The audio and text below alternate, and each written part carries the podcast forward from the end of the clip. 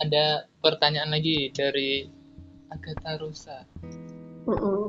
Cara menemukan dan menggali ide untuk sebuah karya desain.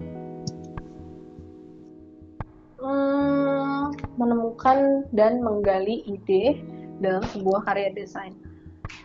Sebenarnya bisa didapat kalau aku sih, kalau aku bisa dicari di mana aja. Eh, kayak kalau lagi di Bandung ya sesimpel jalan ke daerah rada atas gitu, ngerjain di sana atau menyepi nyendiri gitu.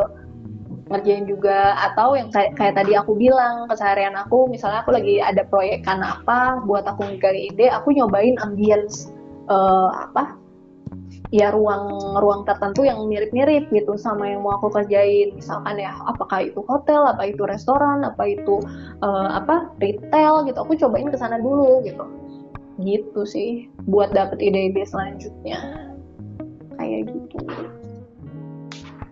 Terus ini apa? Jadi kan tadi yang Kak Ana bilang kita harus lihat dulu konteksnya apa yang mau didesain. Jadi Mm-mm.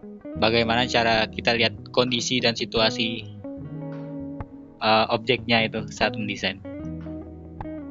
Hmm, sebenarnya memahamin konteks tuh sebenarnya gini nih. Contohnya kalian ketemu sama klien kan, kalian gali dulu nih sebenarnya nih si klien tuh maunya apa. Sebelum kalian ngeutaraan ide kan yang aku bilang itu, ini klien tuh maunya apa, dia maunya bikin apa sih gitu. Kalian tangkap tuh itu, kalian masukin, kalian kan ada site tuh ke site ini kan site visit kan.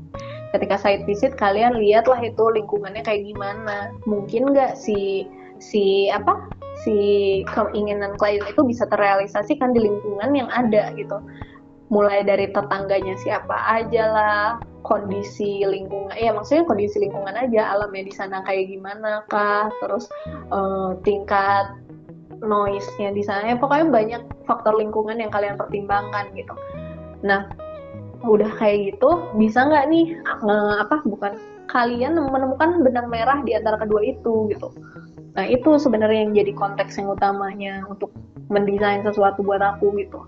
Dari situ barulah muncul solusi dari kita atas keinginan klien sama lingkungan yang udah ada dan mungkin dicampur sama karakter kita kalau emang mau ditonjolin ke dalam satu satu apa ya, satu eh, proposal yang akan kita ajukan.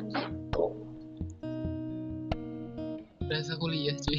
Berarti kuliah ya. Wow, berasa kuliah. Berasa Emang aku kuliah. udah cocok jadi dosen ya atau Oh, aku iya. ngomongnya terlalu membosankan, guys? Enggak, Hmm? otakku disuruh kerja keras setelah lama rebahan.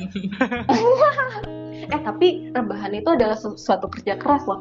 Sok sekarang kita kan disuruh lama-lama ya social distancing gini cuman disuruh rebahan juga nggak bisa kan? Kalau aku sih Iya. kayak nggak bisa juga disuruh rebahan lama-lama. Jadi kita sebenarnya bisa apa? Disuruh rebahan susah, nggak disuruh rebahan males juga.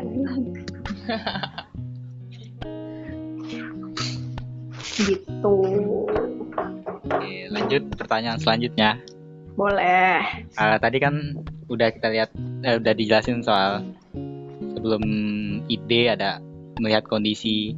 Terus Mm. pertanyaannya bagaimana sebuah karya desain kita itu bisa berbicara banyak untuk pengguna?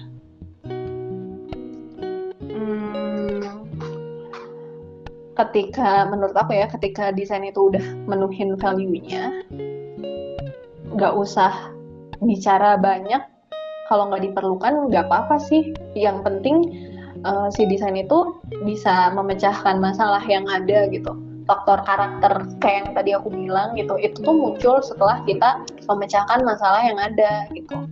Gimana gimana biar bicara ya itu kayak bisa bisanya kita meng, apa ya memvokalkan itu semua gitu. Kayak contohnya juga tadi yang bar itu ada di tengah. Dia tuh kegiatannya semuanya tuh ada di tengah otomatis kotor-kotornya juga ada di tengah gitu. Dan itu menurut aku salah satu yang cukup bisa bicara banyak ya kayak kayak bukan cuma dari hasil desainnya tapi orang yang melakukan di dalamnya juga. Kayak gitu. Hmm. Untuk di Indonesia ini Mm-mm. pel apa apa ya? Pasar pasar dari desain interior maksudnya apa ya kalau pasar bilangnya? Ya ya market- marketplace Desain di Indonesia itu sekarang lagi gimana kak? Hmm, desain interior. Ya, marketplace ini sih sebenarnya ya sebelum corona gini demandnya lagi naik-naiknya gitu. Kesadaran masyarakat atas pentingnya konsul- konsultasi sama desainer tuh udah mulai kerasa gitu. Kayak ya sebenarnya tantangan kita tersendiri sih semenjak diadakannya IKEA gitu ya kayak gitu-gitu. Ya. kayak dia tuh menciptakan satu desain yang bagus tapi murah. Satu sisi murahnya itu bisa bikin apa ya bisa mematikan eh, pengrajin lokal dan desainer produk lokal karena kebanting sama harga-harganya IKEA. Di sisi lain keuntungan buat kita adalah eh, ternyata masyarakat tuh jadi banyak melek tentang desain yang bagus gitu desain yang fungsional desain yang ergonomis desain yang punya style lah gitu. Kayak sekarang mereka beli kursi gitu di IKEA katakanlah jadi tahu gitu kalau kursi plastik yang namanya IMS tuh eh, lebih bagus daripada yang mereknya Lion Star gitu misalnya kayak gitu. Terus eh, apa ya untuk di kota-kota besar profesi kita nih lagi dibutuhkan banget kalau menurutku. Karena ya itu orang mulai mulai menyadari gimana penting desain tuh. Karena pada akhirnya desain sendiri akan menjadi apa ya tolak ukur buat si orang itu dinilai gaya hidupnya. Gitu ngerti nggak? Hmm, ya, ya, ketangkep nggak? Ya, ya. Gitu kayak ini orang itu pakai desainnya si Brown nih di rumahnya gitu kayak gitu gitu Nah itu kan tadi dari produk IKEA, dari produk luar. Nah Mm-mm. peluang desain yang bermuatan lokal di masa sekarang yang akan datang itu bagaimana sih kak? Ini ada pertanyaan dari Hakim Nugraha. peluangnya kalau misalnya kita bisa ngembanginnya dengan cukup baik ya ngelihat nih si si produk yang mau kita ini produk kan ya konteksnya? Ya. Ka- produk yang mau kita ciptain itu dia punya fungsi ergonomis. Ya jadi orang yang makainya nyaman. Hmm. terus eh, dia user friendly si produk. Yang ke tiga berarti dia ergonomis dia user friendly yang ketiga itu dia eh, apa ya praktis karena kan orang zaman sekarang apalagi kalau nggak praktis dan instan gitu ya pada akhirnya. Itu yang keempat dia ekonomis. Dia ekonomis dia ergonomis dia user friendly dia praktis gitu ya. Siapa nggak mau beli gitu? Asalkan kita bisa menempatkan itu dengan baik ke beberapa faktor itu dengan baik ya kayaknya insya Allah sih produk kita akan berjalan terus gitu. Cukup ini sih aku cukup eh, buat interior ya apalagi sekarang gitu. Aku memilih produk juga buat rancangan yang aku buat. Kalau ada produk lokal yang memang ini yang memang sesuai sama rancangan yang aku gunain kenapa aku nggak beli produk lokal aja gitu? Sekarang udah kayak gitu sih. Peluangnya cukup tinggi asal emang bener-bener di apa ya di manage dengan baik aja. Toh kalian juga udah banyak lihat kan produk-produk yang muatan nilai lokal tuh sekarang udah berkembang banget kayak produk-produknya Alvin teh Ya, gitu ya, Iya kan, Studio Hiji, terus kalau misalnya ada juga Nagare, kalau misalnya kalian tahu itu tuh semua produk lokal yang mereka berhasil memaintain semuanya eh, ke dalam satu produk yang mereka keluarkan gitu. Gitu sih menurut aku. Nah jadi mengenai produk lokal, Mm-mm. bagaimana sih caranya membuat karya desain yang mengangkat budaya lokal agar terlihat lebih menarik gitu? Biar peminatnya banyak, biar eh, penggunanya juga banyak gitu. Kalian kalau itu kalian yang utama menurut aku itu kalian harus memberikan nilai tambah kepada satu produk eh, satu nilai lokal itu gitu. Jadi jangan plek-plekan semuanya.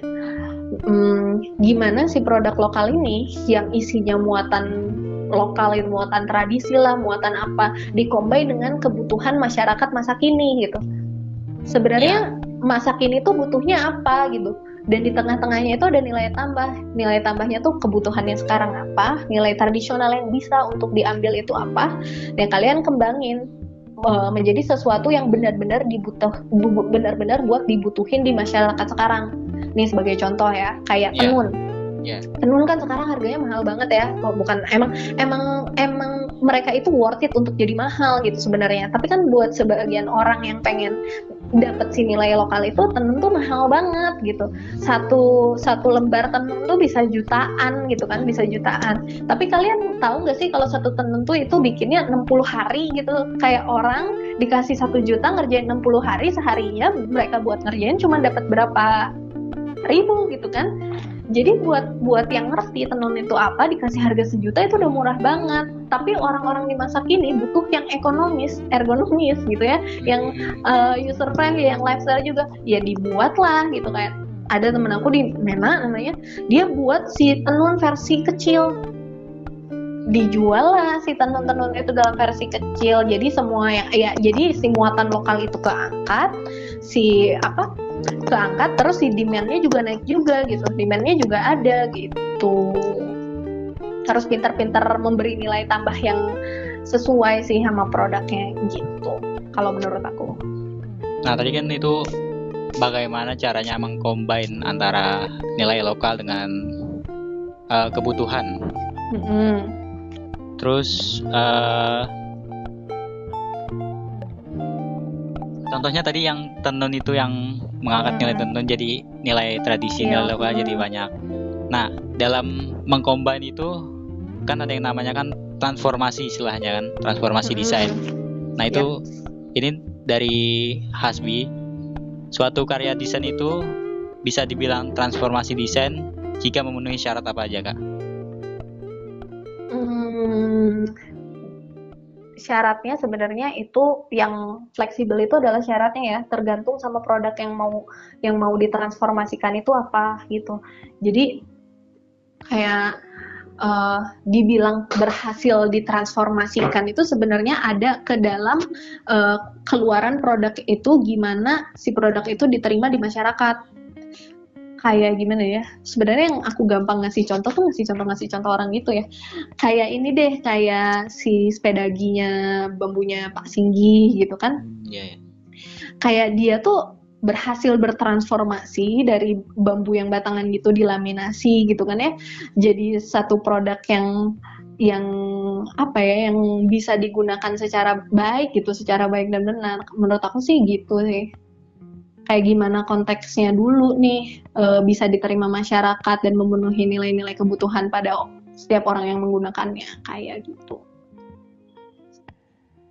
Hmm oke. Mm-mm. Pertanyaan mungkin pertanyaan terakhir Yes, dari iya, setelah iya. membahas membahas semua tentang desain makna Uh-uh. desain. Tujuan Uh. dan makna dari diciptakannya sebuah karya desain tuh apa sih kak? Tujuan dan makna diciptakannya Sebuah Karya karya, desain. desain. sebuah karya desain Ehm, apa ya tujuan yang utama buat aku sih dengan desain yang aku ciptain ya maksudnya desain yang aku kerjain itu hmm, jadi diri sendiri aja sih maksudnya kayak jangan pernah ngerasa desain kamu lebih baik atau buruk atau Iya selama kalian sesuai sama konteksnya, kalian harus jadi diri kalian sendiri. Kalian harus percaya desain yang kalian sajikan itu adalah desain yang terbaik yang datangnya dari kalian gitu. Eh, jangan sampai apa desain itu tuh ya kalian nyomot-nyomot dari mana gitu kayak gimana. Tapi benar-benar harus dipikirin banget gitu sampai akhirnya nanti kalian bisa dipercaya sama klien kalian atau orang-orang yang menggunakan kalian sebagai desainernya gitu. Karena kalian melakukan se- semuanya apa adanya. Kalau aku sendiri kayak aku melakukan itu dari hati aku karena aku mencintai pekerjaan aku gitu.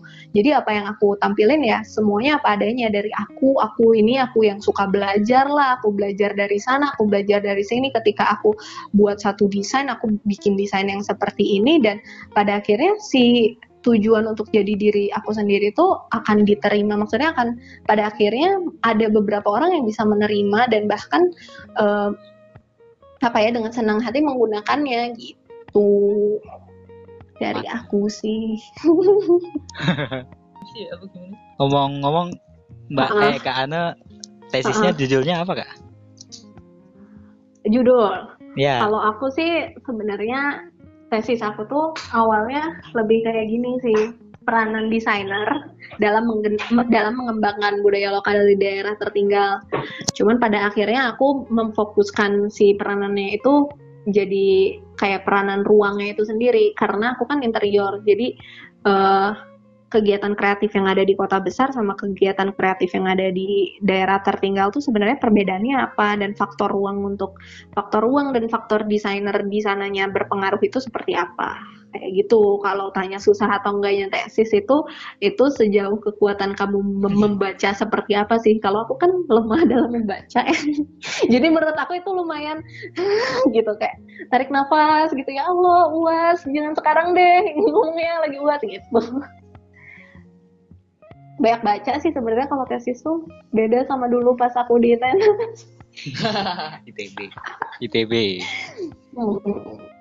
kan beda si TB Naas kalau apa tadi kan bilang kegiatan kreatif di kota kota besar gitu sama daerah-daerah yang tertinggal. Itu se sejomplang apa sih sebenarnya? Hmm, gini nih ya, ini kayaknya perlu juga buat kalian tahu perbedaan-perbedaannya itu seperti apa. Karena kerja di sini, kerja di kota itu, kita dihadapin sama batasan-batasan tertentu. Sebenarnya sama kayak di sana, di sana kita juga dihadapin sama batasan-batasan tertentu, tapi batasannya seperti apa itu yang jauh berbeda. Kalau sebagai interior eh, in- desainer interior di sini, batasan yang kita pikirin itu kan kayak sebatas jalur mungkin ya eh, bukan mungkin emang kayak gitu jalur listrik jalur air bukan ini itu terus apa fisik bangunannya gimana ya budget lah kayak gimana. Coba eh, ketika di daerah tertinggal yang kalian akan hadapin itu tuh eh, lebih kayak ke sebenarnya gimana ya masyarakat di sana gitu budaya di sana itu seperti apa? Terus apa apa budaya yang bisa kita kembangin? Apa budaya yang sakral? Terus kebiasaan orang di sana tuh kayak gimana? Watak orang di sana tuh kayak gimana gitu. Sebagai contoh nih kayak aku kan kebiasaan kerja di sini yang kerja cewek kerja cewek kerja kerja aja gitu ya. Ketika aku didatengin ke satu daerah terus aku kan di sana ngolah kayu nih. Ngolah kayu terus aku lagi ini kayu tiba-tiba eh, pengrajin aku ini nggak ada kabarnya. Otomatis aku cariin lah karena aku harus kejar restoran si produk itu untuk selesai kan. Aku cariin produknya ternyata aku malah nggak dapat malah semakin nggak dapat kabarnya. Malah kayak aku eh, apa nomor aku tuh selalu dimatiin lah apa segala macam sampai akhirnya aku datang ke rumahnya dan aku ngobrol. Ternyata buat masyarakat setempat itu cewek bekerja itu cewek bekerja kasar katakan cewek bekerja seperti laki-laki itu nggak umum di sana. Jadi dikira aku mau dijadiin istri kedua di sana. Jadi maksudnya hal-hal kayak gitulah gitu yang yang kita harus pelajarin banget. Gimana budaya di Hmm. sana gimana cewek tuh harus berperilaku ya. Aku karena aku cewek cewek tuh harus berperilaku di sana. Kita juga harus ngadapin penyusul ya penyesuaian hidup di sana gitu. Jadi kayak perbedaannya kayak gimana ya? Yang jelas beda sama di kota gitu kayak di sana mah kita mau nyari apa gitu mau nyari resin gitu. Aku sempet nyari resin dari resin kan kayak nggak mungkin juga gitu. Jadi kita harus menyesuaikan diri dengan apa pun yang ada di sana. Kayak waktu aku contoh di residensi di eh, Molo di Timur Tengah Selatan waktu itu yang ada di sana ya cuman benang-benang sisa tenun gitu yang nggak kepake. Terus yang di yang di sana punya apa ya? Mentok-mentok adanya ranting. Oke aku harus memberdayakan masyarakat ini. Aku harus ngapain? Oke karena aku interior oke kita ini ya bikin dekorasi buat rumah ya. Siapa yang di rumahnya butuh dekorasi gitu? Atau ada hal lain nggak sih yang sebenarnya kalian butuh selain dekorasi rumah? Di di apa ya di kemampuan aku yang bisa kita kembangin bareng-bareng jadi di sana kita juga bukan sebagai orang yang ngajarin gitu. Kayak kita lebih bertukar ilmu sama mereka gitu. Berada di daerah bukan berarti mereka itu lebih di bawah kita pendidikannya gitu. Mungkin ketika kita di sana kita yang jauh-jauh lebih di bawah mereka gitu. Kita yang nggak bisa bertahan hidup di sana. Aku perihal pengen beli sesuatu ke warung jalan 2 kilo aja aku nggak sanggup gitu. Mereka ya tinggal jalan-jalan aja gitu 2 kilo. Jadi kayak dibilang beda ya cukup beda banget sih menurut aku gitu Oke, oke mungkin sebelum ditutup closing Hmm. statement dari Kak Ane. closing closing statement. statement. Ya. Closing statement dari aku sih pokoknya intinya jadi orang, jadi manusia gitu. Jangan pernah berhenti buat belajar sih. Ya mau di interior walau apa pun apa pun bidangnya desain ini itu jangan berhenti pernah berhenti belajar gitu. Berhenti mem- apa jangan menutup diri kalian kesempatan kesempatan yang ada di depan mata kalian atau yang akan ada di depan depan eh, di depan kalian gitu. Jadi dengan kalian pengen terus belajar kalian tuh secara nggak langsung menambah semua apa ya menambah semua amunisi kalian secara penuh gitu untuk menjalankan apa yang mau kalian lakukan gitu dan Mantap. aku mau nepuk ngedrum sendiri di sini Keren. Tepuk tangan, tepuk tangan. Tepuk tangan. Yeay. Eh, terima kasih buat Ya, makasih juga buat Fadil sama Pasca atas Ya, kesempatannya. Terima Semoga kita juga. bertemu di kesempatan-kesempatan berikutnya. Amin. Gitu. Ya udah, terima kasih buat Kak Ana. Besok Oke, sama-sama. Ketemu. setelah corona mungkin bisa main ke Eh, heeh. Solo ntar disambut dengan meriah. Wih. Eh, pakai itu terus habis itu kalau nggak kita yang main ke sana besok Iya dong. ke tenas jelas sih kongres Iya. Ya semoga tesisnya lancar Amin. Ya, Terima kasih kalian juga ya. Semoga kuliahnya semuanya. lancar. Heeh. Sehat-sehat terus. Oke deh. makasih ya kak Iya, sama-sama. Iya, Kak. Dah. Assalamualaikum. Waalaikumsalam.